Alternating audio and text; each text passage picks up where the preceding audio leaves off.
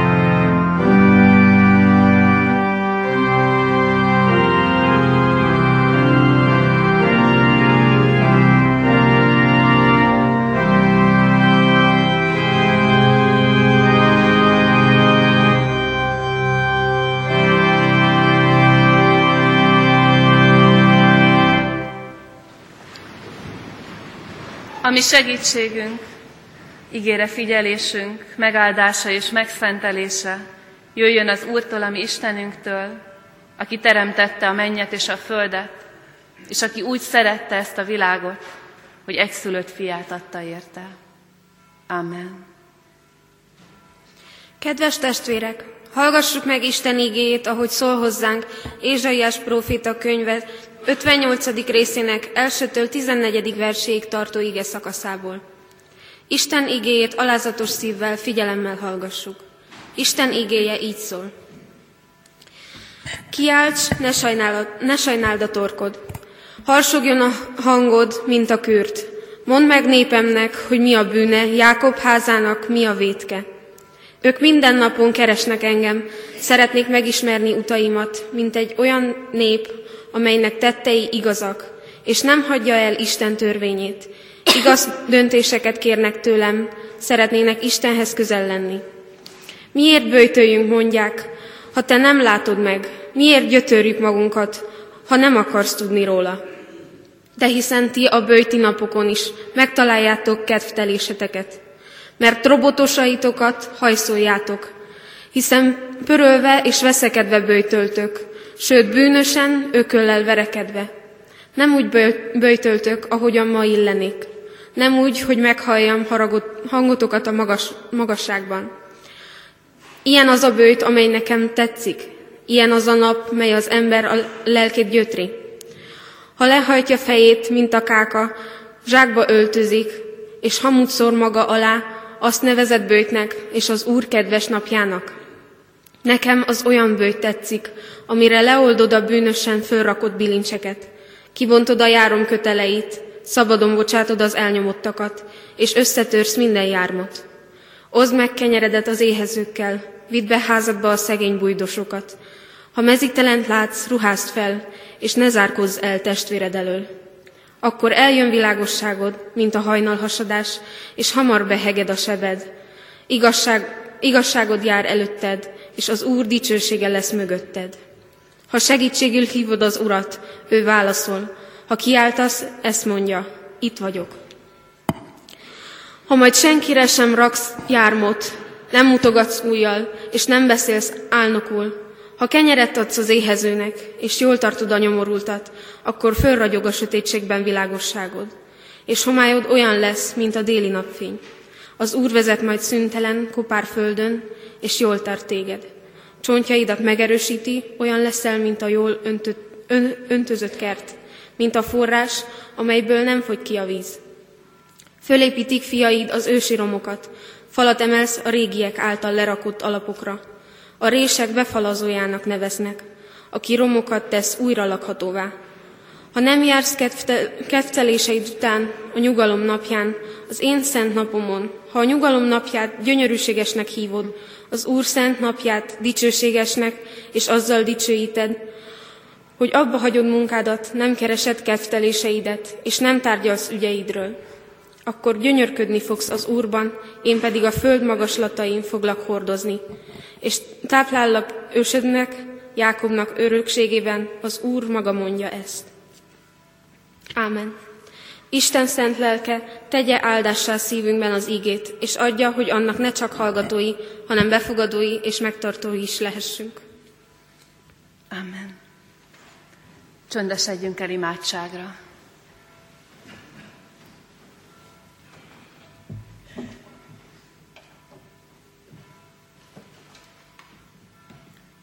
Urunk nem tesz bennünket igazzá, pusztán a bőjt időszaka, és nem tesz bennünket igazzá, az sem, hogy itt vagyunk ma. Egyedül te teszel bennünket igazzá.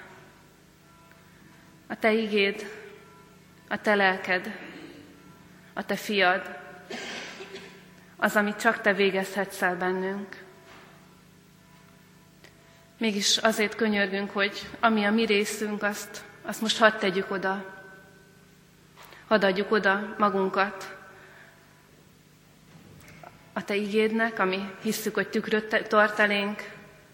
Hadd adjuk oda magunkat, az akaratunkat, az engedelmességre, amiből hisszük, hogy egyedül jó származhat az életünkben. Kérünk, hogy így szenteld meg veled ezt az órát, és egymással a közösséget. Amen. Isten igéjének a hallgatására készülve a 155. dicsérettel hívjuk Isten segítségül, Ó Úristen, légy közöttünk, kik imádásodra jöttünk.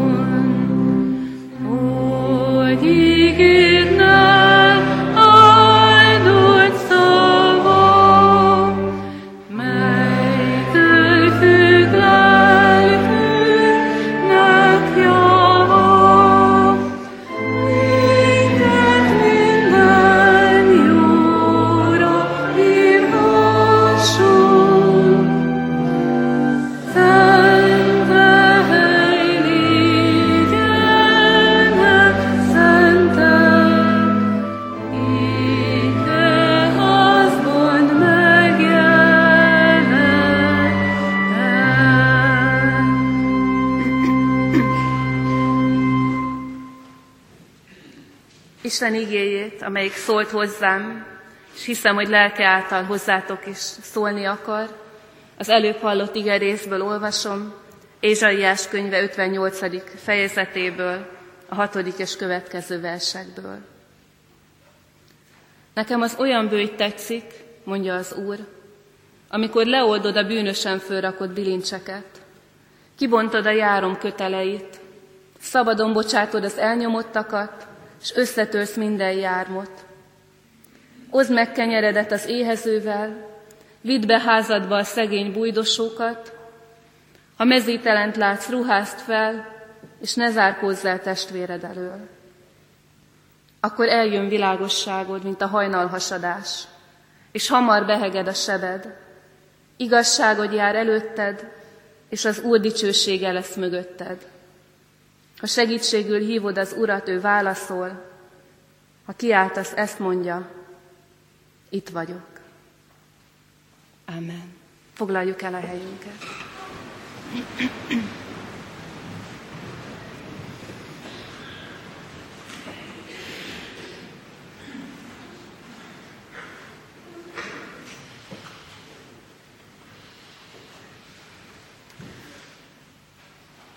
Tartsd meg a rendet, és a rend megtart téged. A régiek egy nagy igazsága. És azt hiszem, ezt mindannyian tapasztaljuk, függetlenül attól, hogy alapvetően precízek és rendszeretőek vagyunk-e, vagy pedig lazábbak vagyunk-e téren, akkor is tapasztaljuk, hogy ez a mondás milyen igaz. Magamon tapasztalom, hogy amikor elúszom a házi munkával, és szanaszét van a lakás, mennyivel nehezebb még csak az elmélyült imádság is. Mennyivel nehezebb minden szellemi munka, akár egy igei alkalomra való készülés. Ha körülöttem rendetlenség van, ritkán van bennem rend. De azt gondolom, hogy fordítva is ugyanez a helyzet, ha rend, tisztaság van körülöttem, az megjelenik a gondolataimban, a viselkedésemben, mindenben. De a fizikai munkával is így van. Akinek kertje van, az tudja jól, hogy egy elgazlott kertet mennyivel több idő és energia rendbe tenni, mint folyamatosan karban tartani. Vágyjuk a rendet magunk körül és magunkban, mert a rend valóban megtart bennünket.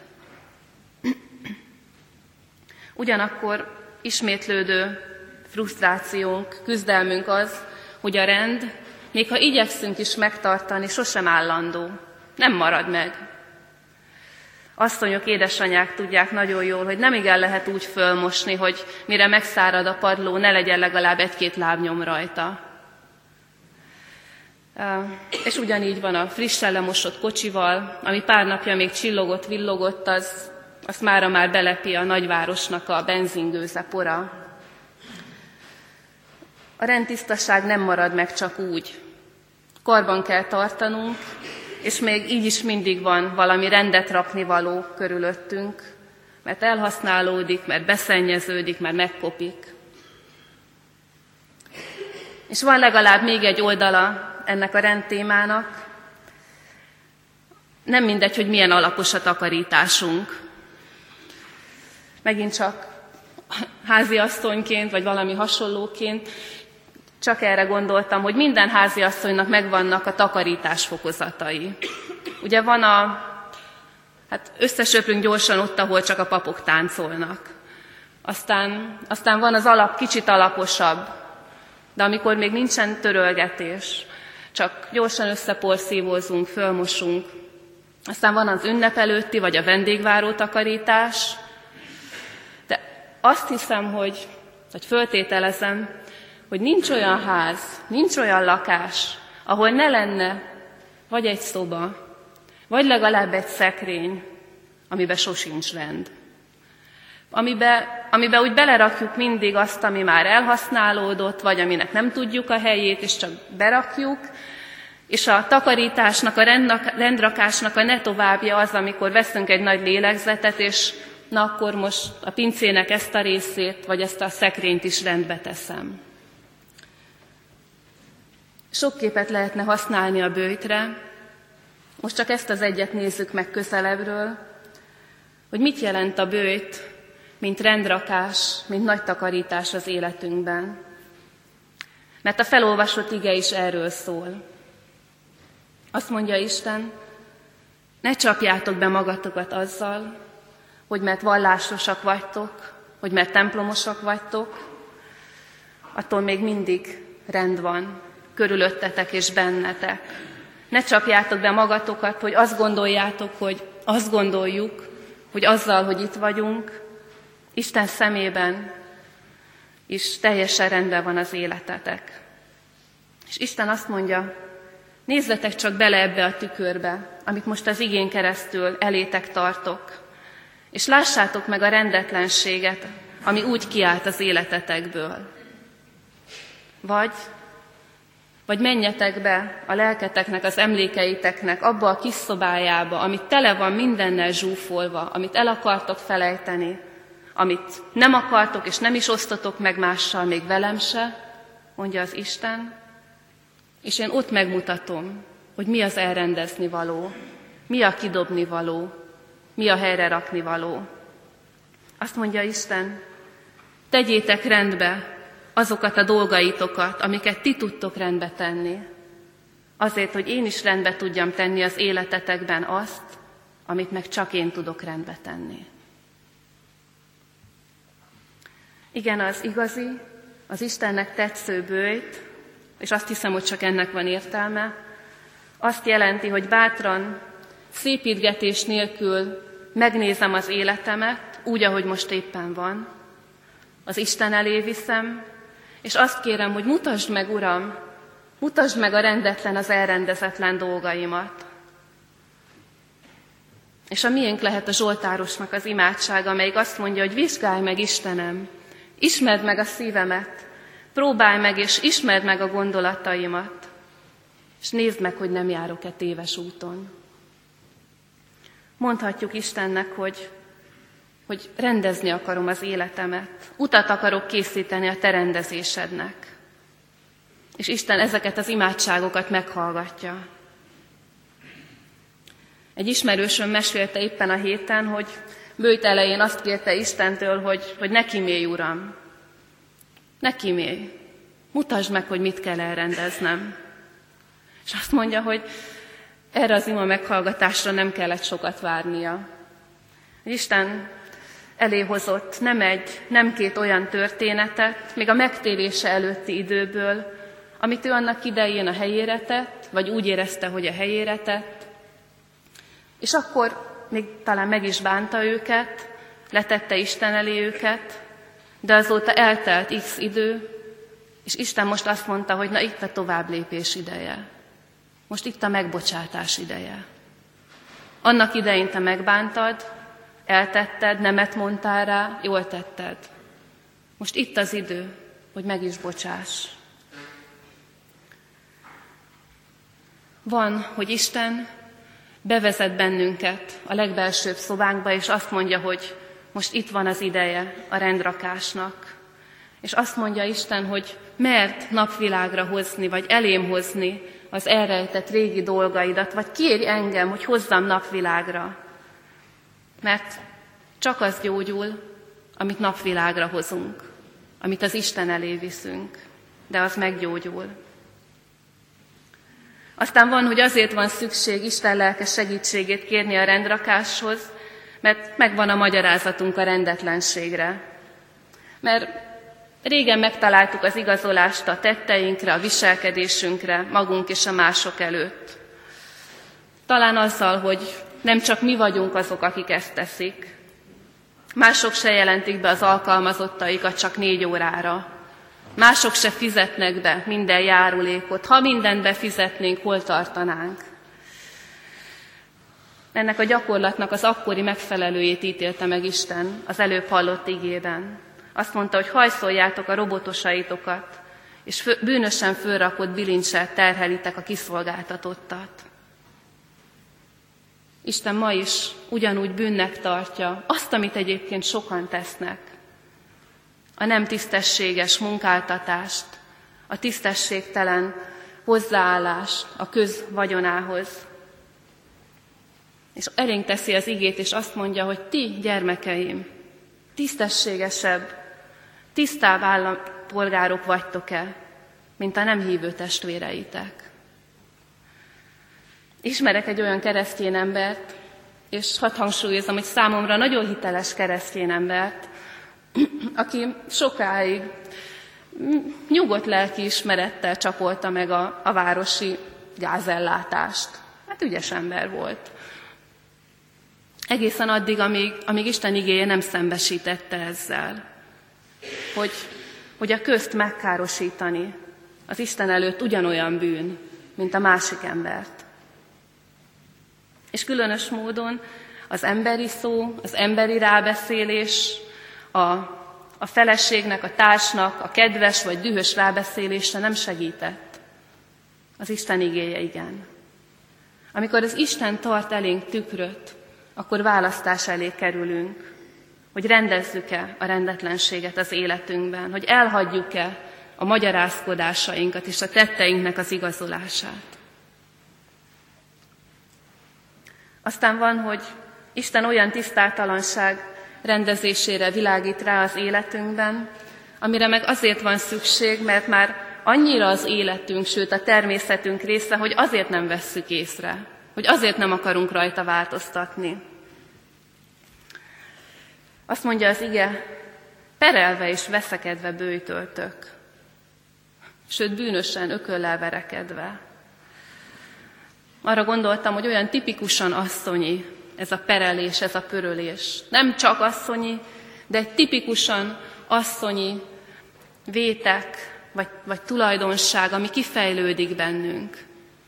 És Isten azt mondja, hogy nézz a tükörbe, nem erre teremtettelek. De ugyanúgy a káromkodás, vagy, az örökös panaszkodás, ugyanígy a természetünk részévé válhat. És bőjtben Isten azt mondja, nézz ebbe a tükörbe, nem ez nem ez, aki te vagy igazán. Nézd meg, hogy ez rendetlenség az életedben, és mondj rá nemet, és kérd a segítségemet, hogy ebből változ, gyógyulj. Vagy az is lehet, hogy egy régen megkövesedett harag, egy megszakított kapcsolat, ami már sok éve úgy van, ahogy van, az is olyan természetes már az életünkben, hogy így van. És hány keresztjén ember életében van ilyen? Mindannyiunk életében voltak hosszú időszakok, amikor belekövesedtünk egy-egy haragba, egy-egy kérlelhetetlenségbe. És én lelkipásztorként, lelki gondozóként sosem mondom azt, hogy ne haragudjunk, ha bántanak bennünket, ha ellenünk tettek. De, de mindig van, minden esetben van egy pont, amikor már kidühöngtük magunkat, amikor már kísértük magunkat az Isten előtt, amikor már, már újra fölépítettük az életünket, amikor már csak egy lépés van előre, hogy most már meg kell bocsátani. Ez pedig egy döntés.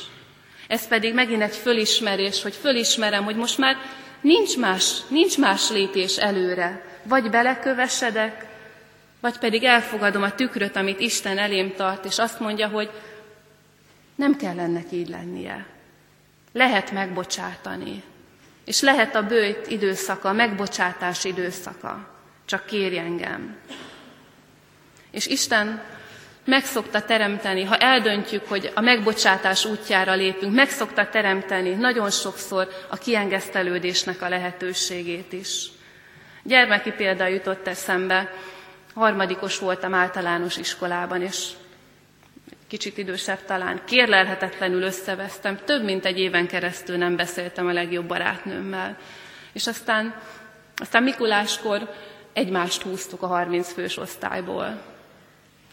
Gyermeki példa, de ugyanez megtörténik felnőtt életünkben is. Isten elénk adja a kiengesztelődésnek a lehetőségét, ha döntünk a megbocsátás mellett. És aztán végül, ami, ami személy szerint engem érintett meg a legjobban, az is lehet, hogy azért nem vesszük észre a bűnt az életünkben, mert az nem valami látványos rendetlenség, hanem csak pusztán, és idézőjelbe teszem, a szeretetnek, a nagy lelkűségnek, az írgalomnak, a Krisztus arcúságnak a hiánya. Hogy már régen nem látjuk meg magunk mellett a ránk szoruló embert, akit Isten azért tett mellénk, hogy irgalmasak legyünk. Hogy már régen nincs bennünk az a szeretet, amivel Krisztus megnyert magának. És ezt a rendetlenséget azért könnyű sokáig föntartani az életünkben, mert őszinte leszek, én úgy látom magamat és magam körül, hogy nagyon kevés ilyen igazán Krisztus arcú keresztjén van. Nagyon kevés. Éppen ezért én sem lógok ki, ha nincs meg bennem, és nem világlik át rajtam a Krisztusnak ez a, ez a valóban isteni szeretete. Nem lógunk ki. A keresztény gyülekezetből sem igazán. Sokszor az lóg ki, akin, akin átviláglik, aki az irgalmasságot hirdeti a gyülekezetben, aki olyan döntésekre bíztat, amihez a hitlépése kell, sokszor az lóg ki. De Isten azt mondja, hogy ettől az még rendetlenség. Az, hogy ti gyermekeim, akiket a fiam megváltott, akiket a fiam úgy szeret, nem hasonlítotok rá, vagy csak nagyon ritkán, és mondom ezt magamnak is, az rendetlenség.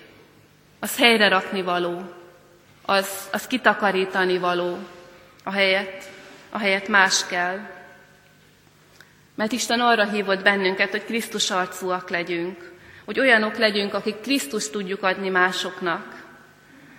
És ez a rendetlenség akkor kezd majd rendeződni az életünkben, hogyha akár ebben a bőjtben odaadjuk magunkat Isten kezébe, és azt mondjuk, hogy akkor formálj olyanra, ami erre te akarod.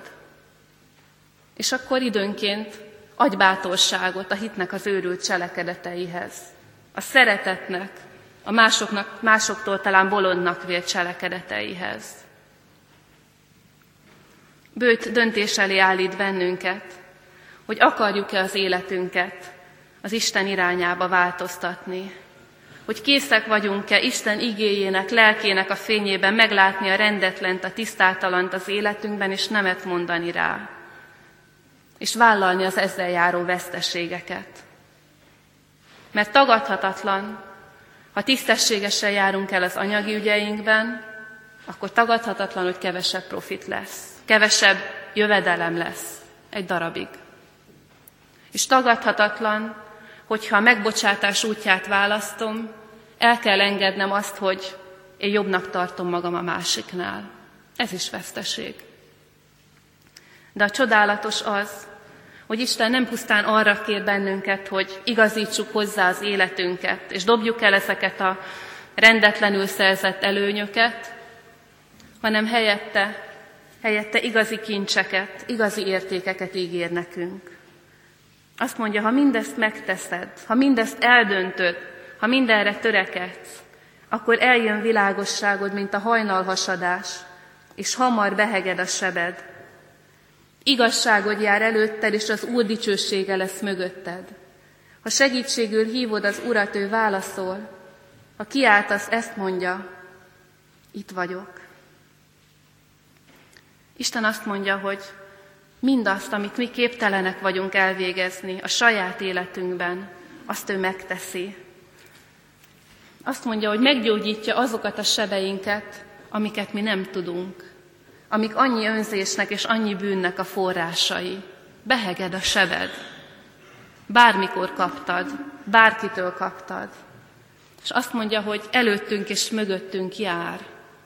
Előttünk jár az igazsága, hogy az vezessen minket, hogy tévútra ne kerüljünk.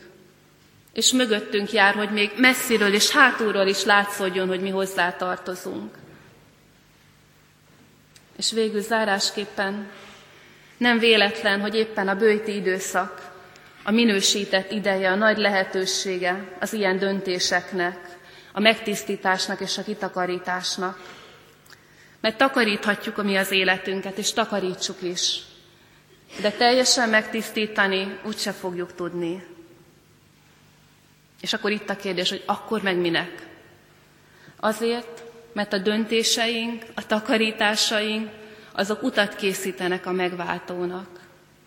Annak a Krisztusnak, aki végleg és örök életre szólóan megtisztította és helyére tette az életünket, és ezt akarja most is adni, ebben a nagy, ezen a nagy héten, ami előttünk áll, majd nagy pénteken, húsvétkor. Isten arra hív ma bennünket, tegyél rendet az életedben, ott, ahol csak te tudsz rendet tenni. Hozd meg azokat a döntéseket, amiket neked kell, és én megteszem azt, amit csak én tudok rendbe tenni. Örök életre tisztítalak meg, és a lelkemet adom beléd, hogy éljél. Amen.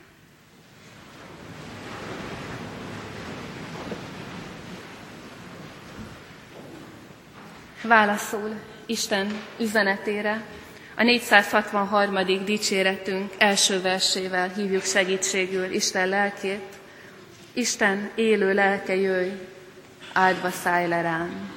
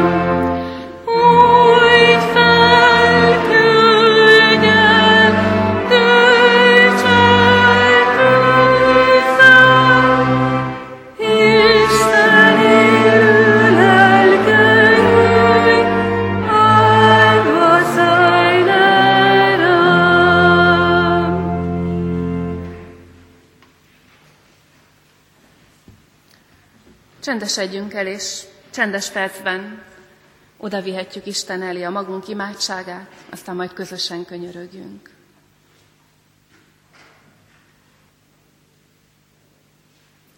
Atyánk, valóban tiéd a dicséret, és a miénk az arcunk pirulása.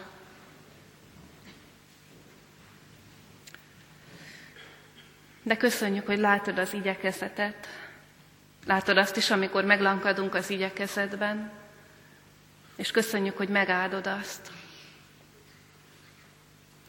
Látod a sok-sok kudarcunkat, amikor szakítani próbáltunk és akartunk bűnökkel, berögződöttségekkel, mikor nemet akartunk mondani a természetünknek, sok-sok fájdalmat okozó részeire, annyiszor megbukunk Istenünk, hogy sokszor elvesztjük a hitet abban, hogy Te valóban tudsz változást hozni. De most megint jövünk eléd bőjtben, fölbuzdulva, ígéreteden és bíztatásodon, hogy, hogy igen, akarjuk az életünket a Te akaratodhoz szabni, szeretnénk megújulni, szeretnénk, Urunk, olyan nép lenni, amelyiken a Te dicsőséged meglátszik. Könyörgünk, hogy így áld meg a bőjtünket, így adj nekünk tőled megszentelt, megújított akaratot, ne csak fogadkozásokat. És kérünk, hogy tisztíts magadnak kiváltképpen való népet, jó cselekedetre igyekvőt. Hadd legyünk áldásul azoknak, akiket mellénk adtál, akikkel összekötöttél bennünket. Atyánk, imádkozunk éppen ezért mindenkiért, aki szükségben van, közöttünk és az, azokért is, akik nem tartoznak a gyülekezethez. Könyörgünk azokért, akik gyászolnak, azokért, akik a haláltussájukat vívják, akik a félelmeikkel küzdenek, a pénztelenséggel. Hisszük Istenünk, hogy Te Isten vagy mindenhol, kérünk, hogy cselekedj hatalmasan. Imádkozunk az országunkért, Istenünk. Adj nekünk békességet, adj nekünk megújulást, lélekben és erkölcsben is. Imádkozunk a fiataljainkért, Istenünk. Add, hogy Te neveld őket, és mi neveljük őket, nem azok, akik érdekből akarnak, akarják őket nevelni. A Te szereteted maradjon velünk, Istenünk. Amen. Együtt imádkozzunk Jézus Krisztus szavaival. Mi, Atyánk, aki a mennyekben vagy, szenteltessék meg a Te neved. Jöjjön el a Te országod, legyen meg a Te akaratod, amint a mennyben, úgy a földön is. Minden napi kenyerünket add meg nekünk ma, és bocsásd meg védkeinket, miképpen mi is megbocsátunk az ellenünk védkezőknek. És ne védj minket kísértésbe, de szabadíts meg a gonosztól, mert tiéd az ország, a hatalom és a dicsőség, mind örökké. Amen. Hirdetem az adakozás lehetőségét.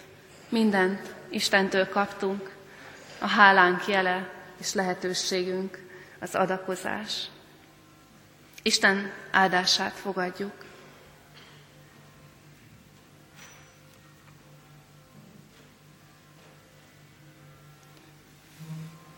Oszd meg a kenyeredet az éhezővel, vidd be a házadba a szegény bújdosót.